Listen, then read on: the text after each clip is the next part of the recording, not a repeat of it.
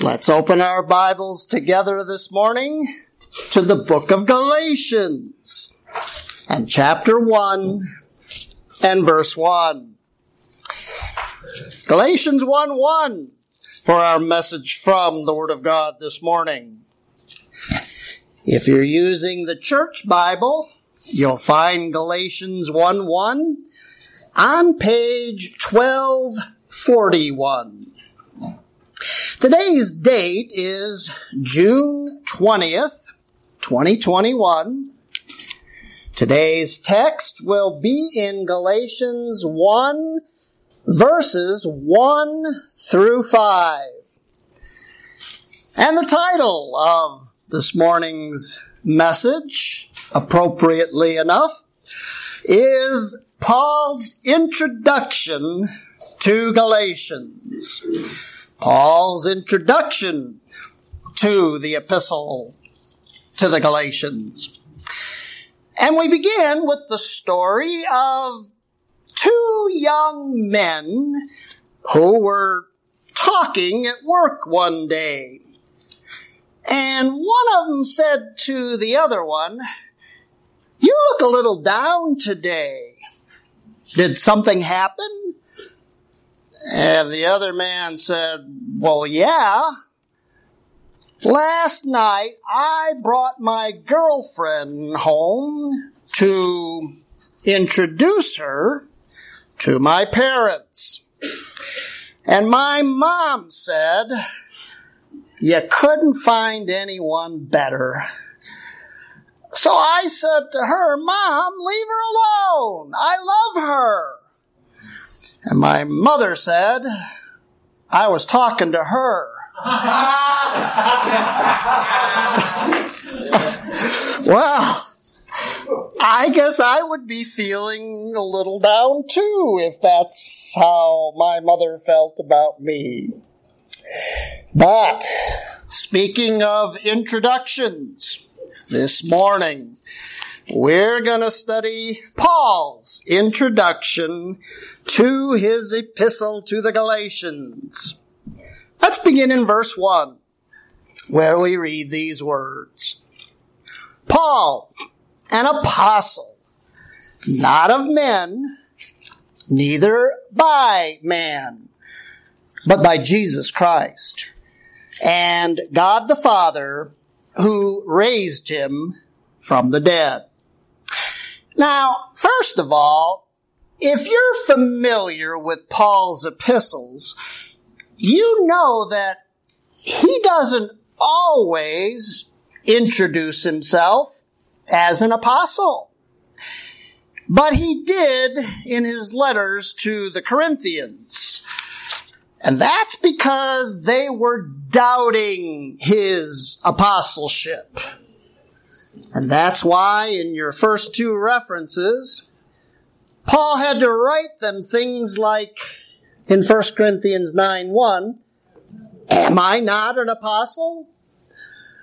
And then in 2 Corinthians 12 12, truly the signs of an apostle were wrought among you, by me, he means, in all patience, in signs and wonders, and mighty deeds. Well, Paul wouldn't have had to write those things unless they were doubting his apostleship, right? And here in Galatians 1 1, the Galatians must also have been doubting his apostleship, or he wouldn't have had to write that he was an apostle, not of men, neither by man. Now, if you're not sure what he meant by that, look what happened to the Lord in this long story that I've got for you here in Mark 11 verses 27 to 33. Speaking of the Lord, it says, as he was walking in the temple, there came to him the chief priests and the scribes and the elders, and say unto him, By what authority doest thou these things? he had just booted them out of the temple for making it a den of thieves. and who gave thee this authority to do these things? They asked him. And Jesus answered and said unto them, I will also ask of you one question and answer me, and I will tell you by what authority I do these things. The baptism of John, was it from heaven or of men? There's our words. Answer me. And they reasoned with themselves, saying, If we shall say from heaven, he will say, Well, then why didn't you believe him? But if we shall say that John's baptism was of men, they feared the people. For all men counted John that he was a prophet indeed, and not just a prophet of men. And they answered and said unto Jesus, oh, We don't know. we can't tell. And Jesus answering saith unto them, Neither do I tell you by what authority I do these things. Now, when the Lord implied that John's baptism was not of men, he was saying that it wasn't John's idea to start giving all the Jews the baptism that Jews gave their priests. And that's what he was doing. It was the God of heaven who told the Jews in your next reference in Exodus 19:6, "Ye shall be unto me a kingdom of priests." And then later on it was God who told Moses in Exodus 29 1 to 4, this is the thing that thou shalt do unto them to hallow them, to minister unto me in the priest's office. Aaron and his sons thou shalt wash them with water. That's one of the many washings that the book of Hebrews talks about, where the Greek word is baptismos. But then later, when John in Matthew 3 2 came along and said, the kingdom of heaven is at hand, well, he meant the kingdom in which they would be a kingdom of priests. So he started baptizing everybody in the kingdom of Israel. And the bottom line is, that means his baptism was from heaven. God was the source of his baptism, not men. That's what the word of meant there when the Lord asked if his baptism was of men. So here in Galatians, when Paul said that his apostleship was not of men, it means that men didn't come up with the idea of making him an apostle.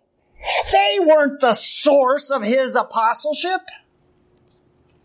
And then in verse 1, when Paul adds that his apostleship was neither by man, well, now we're not talking source anymore. Now we're talking about instrumentality.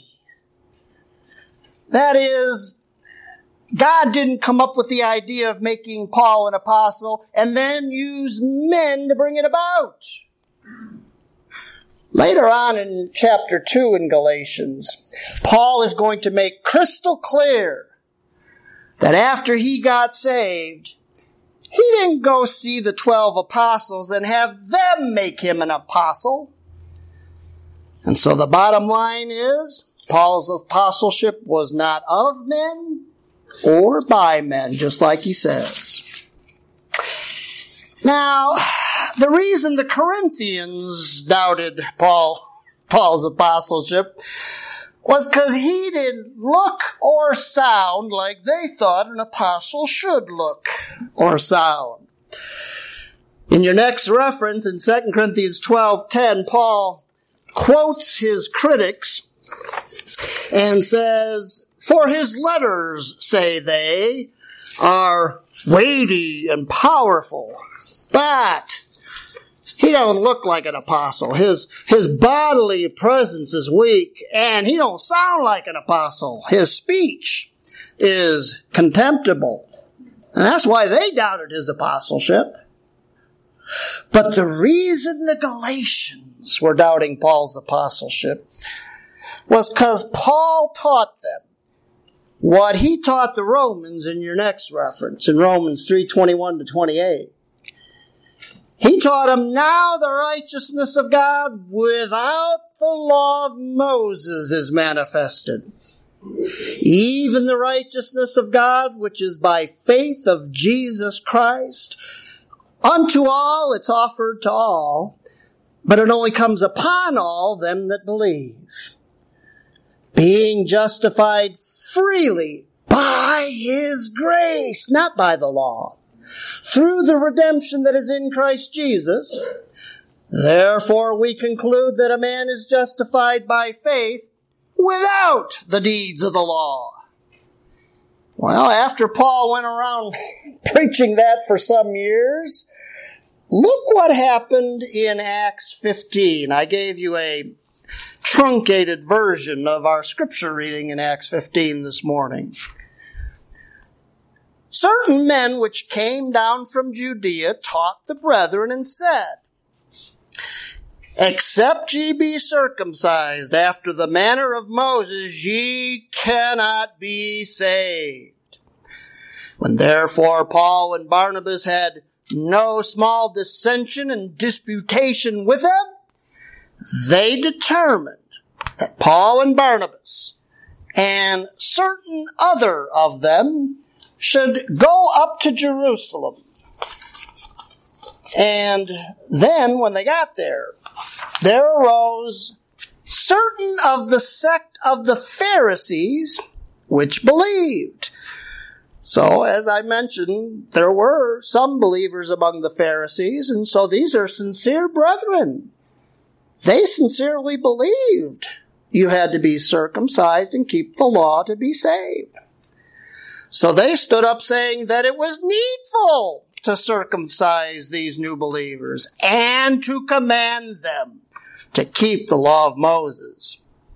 And the apostles and elders came together for to consider this matter. And so the 12 apostles and the other leaders and elders of the kingdom church in Jerusalem met in what we call the Jerusalem Council. And at that council, saved Jews like those Pharisees which believed, saved Jews recognized that Paul was right to teach that you could be saved by grace through faith without circumcision and the law and that they recognized that God had made Paul an apostle and sent him out to preach that. And the saved Jews who recognized that, folks, included the very leaders of the twelve apostles, as you see in your next reference in Galatians 2 9. When James, Cephas, and that's another name for Peter, when James, Peter, and John perceived the grace that was given unto me, they gave to me and Barnabas the right hands of fellowship. They could have given him the left foot of fellowship and said, we don't accept your apostleship, but they didn't.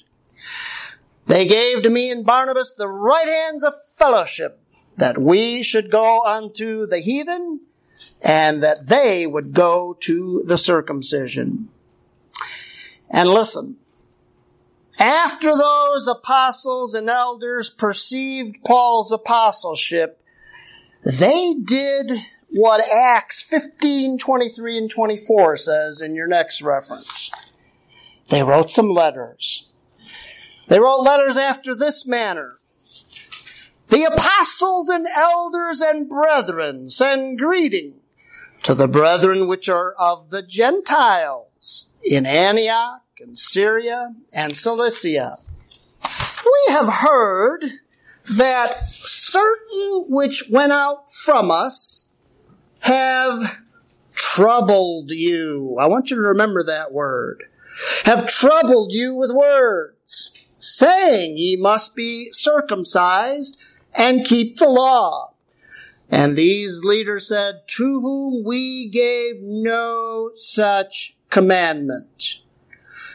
Now, you can imagine, if you think you're saved by grace through faith, apart from circumcision and the law, and somebody comes along and says you're not, well, wouldn't you find that troubling?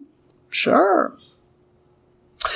Well, after the Jerusalem Council was over, saved Jews like James and Peter and John quit telling Gentiles that they had to keep the law to be saved.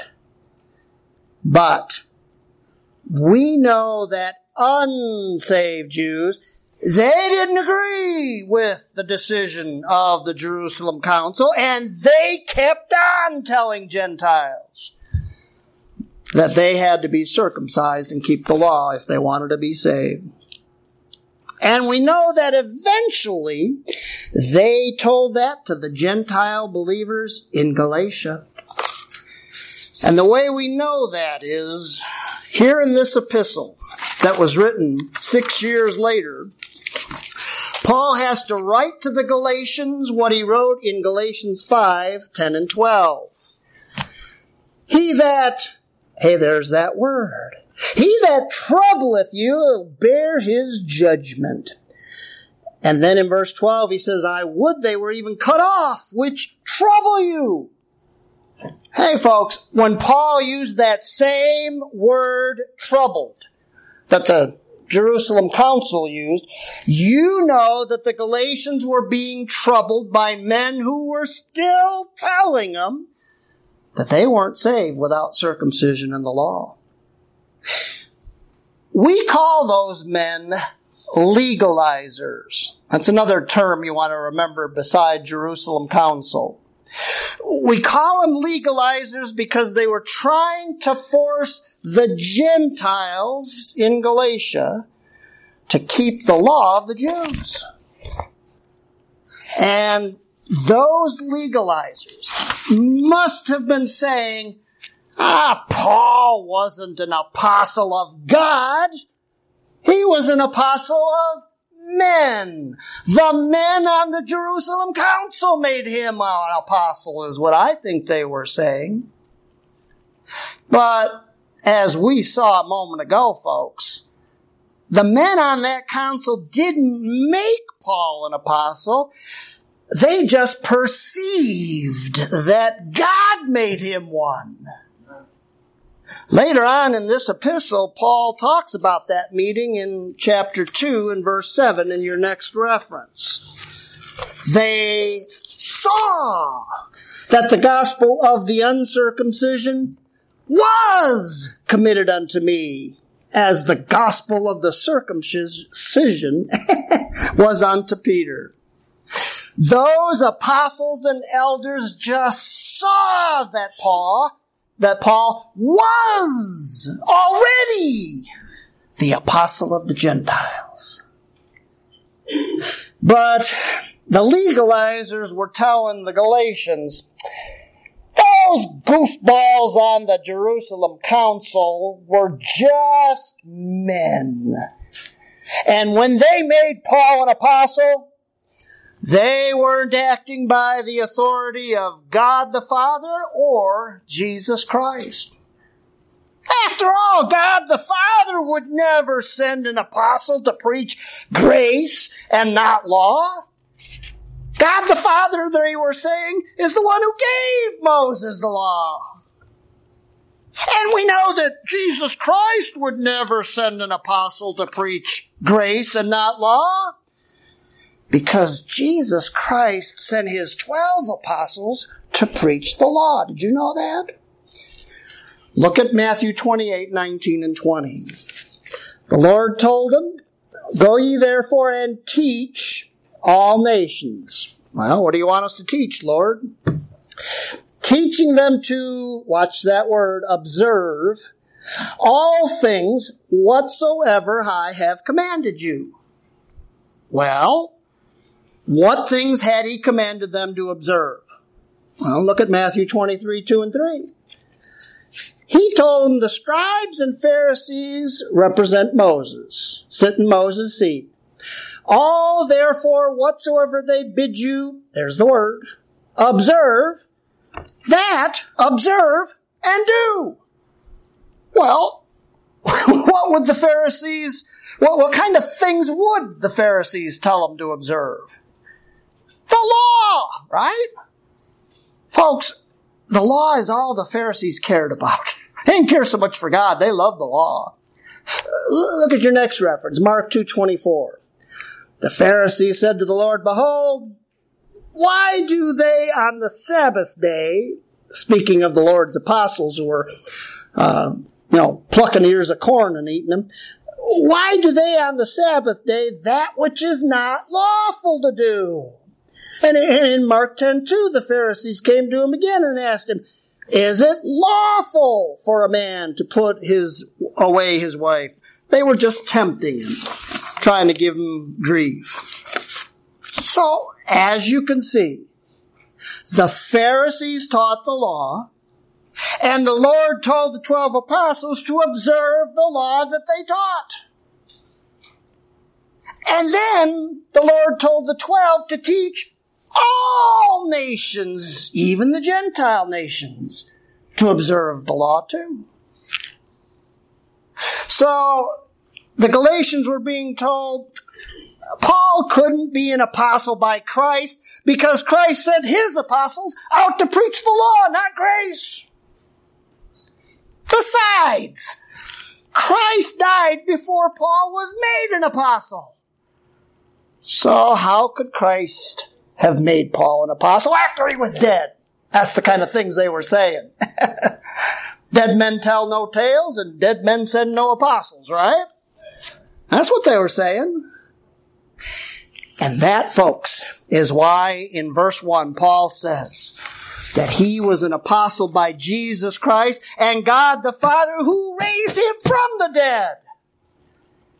It was after Christ rose from the dead that he made Paul an apostle, as you see in your next reference in Romans 1 3 to 5, where Paul says, Jesus Christ our Lord was declared to be the Son of God by the resurrection from the dead, by whom, by the Son of God, we have received grace.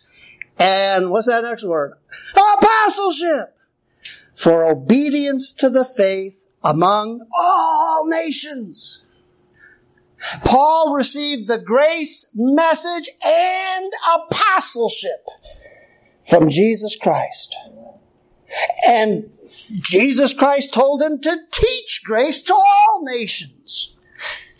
Unlike the twelve who Christ sent to preach the law to all nations. That's different, ain't it?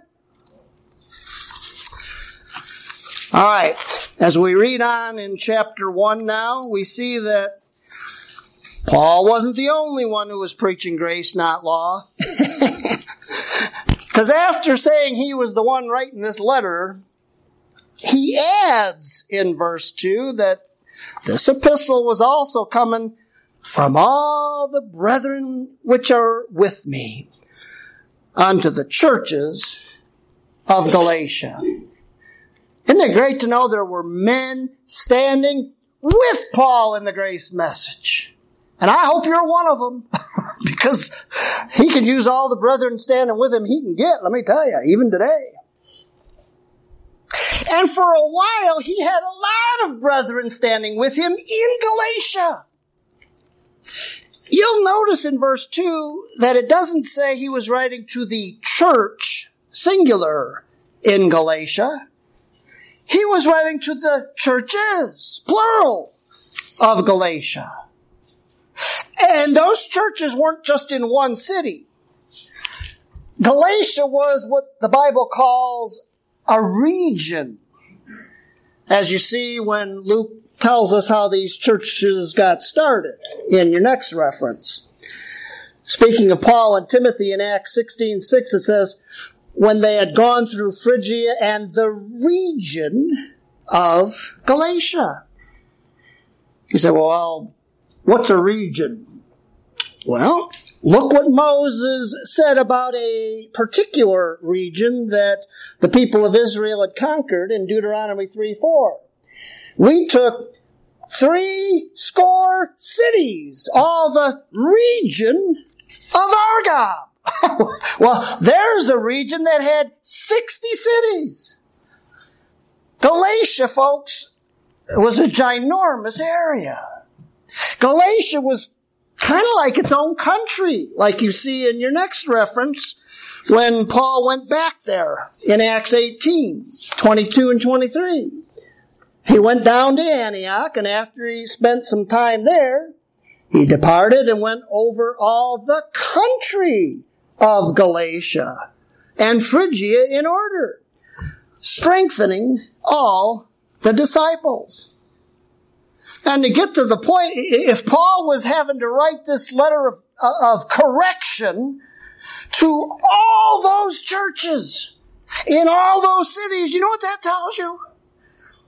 That tells you how, how widespread the apostasy from grace going back to the law already was. And Paul wasn't even dead yet. And then people come along and wonder why. I got a, a, a Catholic uh, brothers writing me and say, "Well, how come the early church didn't teach grace and like you're No, that's why.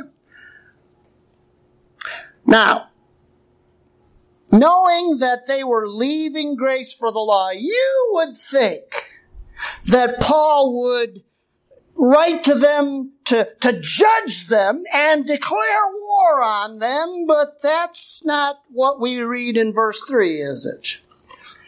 In verse 3, he says, Grace be to you and peace from God the Father and from our Lord Jesus Christ.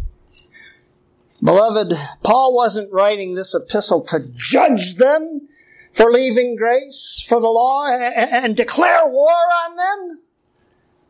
Grace is the opposite of judgment.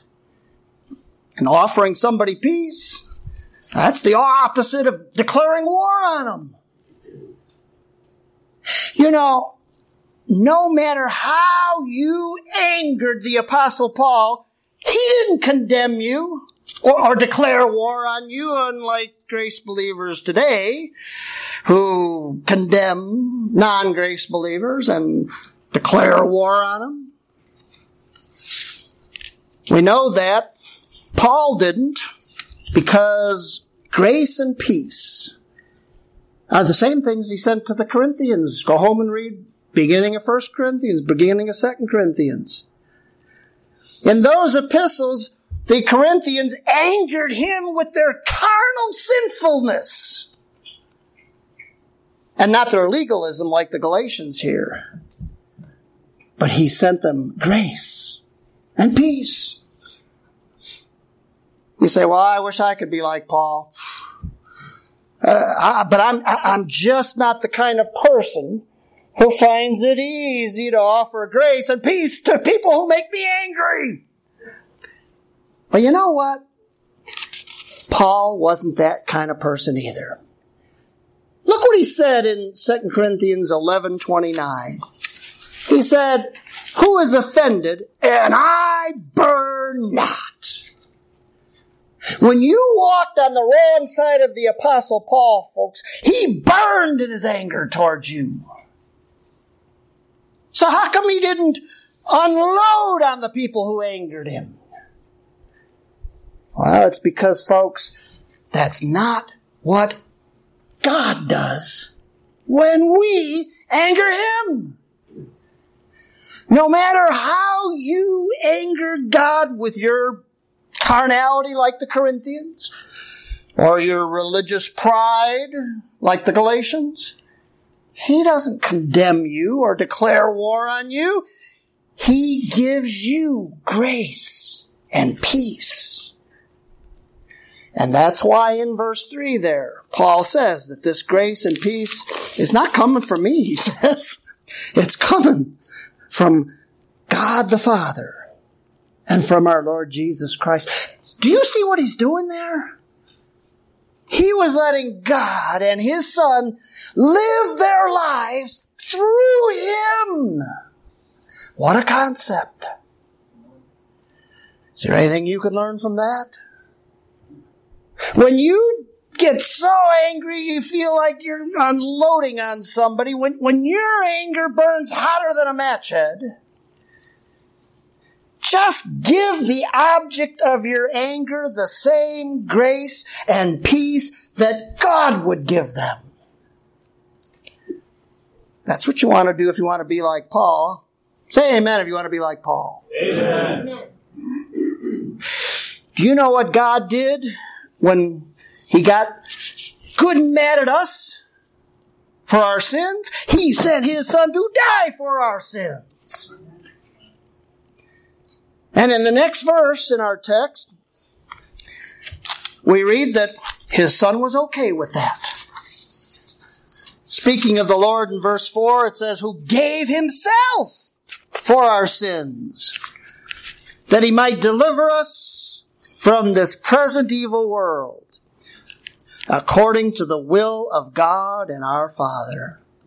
Hey folks, God the Father may have sent the Lord to die for us, but he gave himself too. And in his letter to Titus, Paul told Titus why he gave himself. In Titus 2:13 and 14, our Savior Jesus Christ gave himself for us that he might redeem us for all, from all iniquity.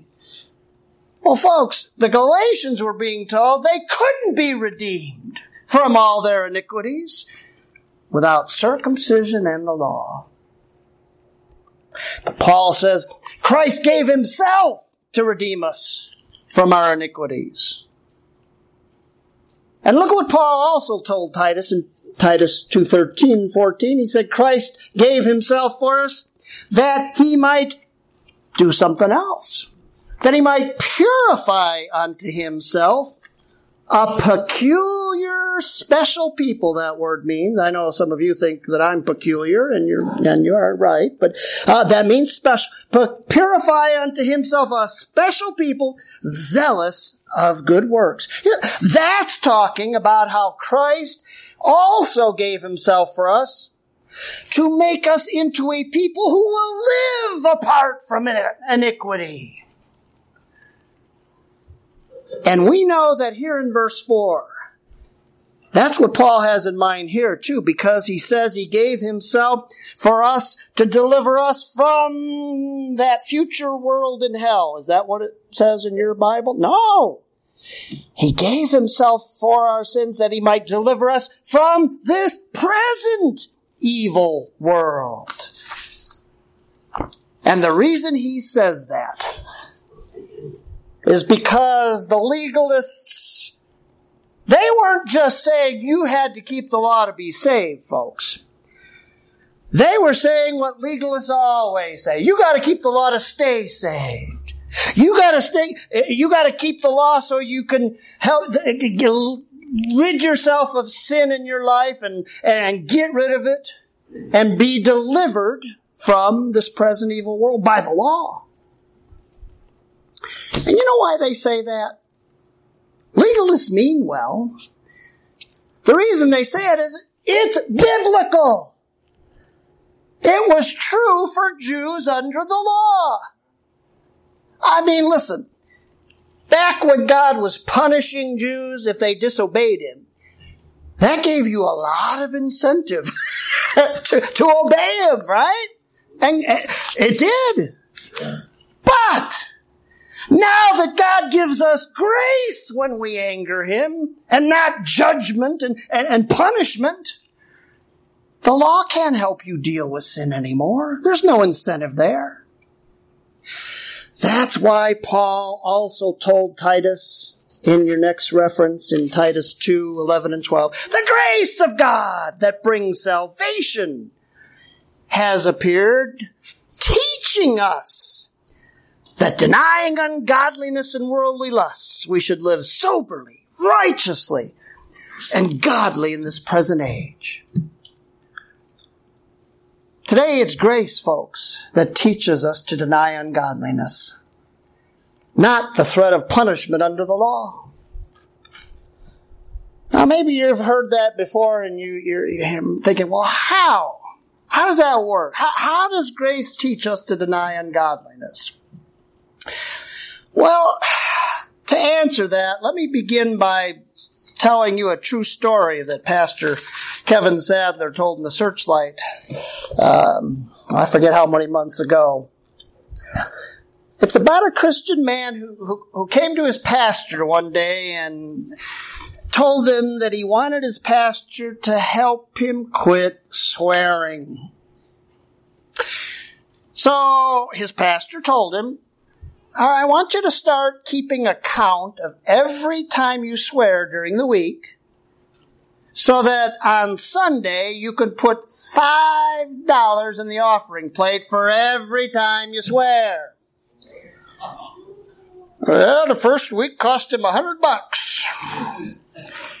And after that, he improved a little bit, but he was still swearing, and he was miserable about it, and he was hemorrhaging money. then the pastor sprung the trap. Then the pastor told him, from now on, when you swear, it's going to cost me five bucks. And you know what? That worked. Because the man knew his pastor didn't make a lot of money. And he loved his pastor so much, he loved him too much to keep hurting him financially like that. So he was finally able to get a handle on his swearing. Now he'd still swear now and then. When you grow up hearing that, uh, it's a hard habit to kick. But nothing like he used to. and folks, that's part of what we call grace motivation.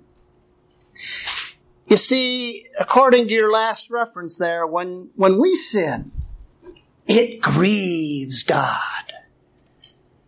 If it didn't, Paul wouldn't have to say in Ephesians 4.30, grieve not the Holy Spirit of God. Well, how do you grieve a Holy Spirit?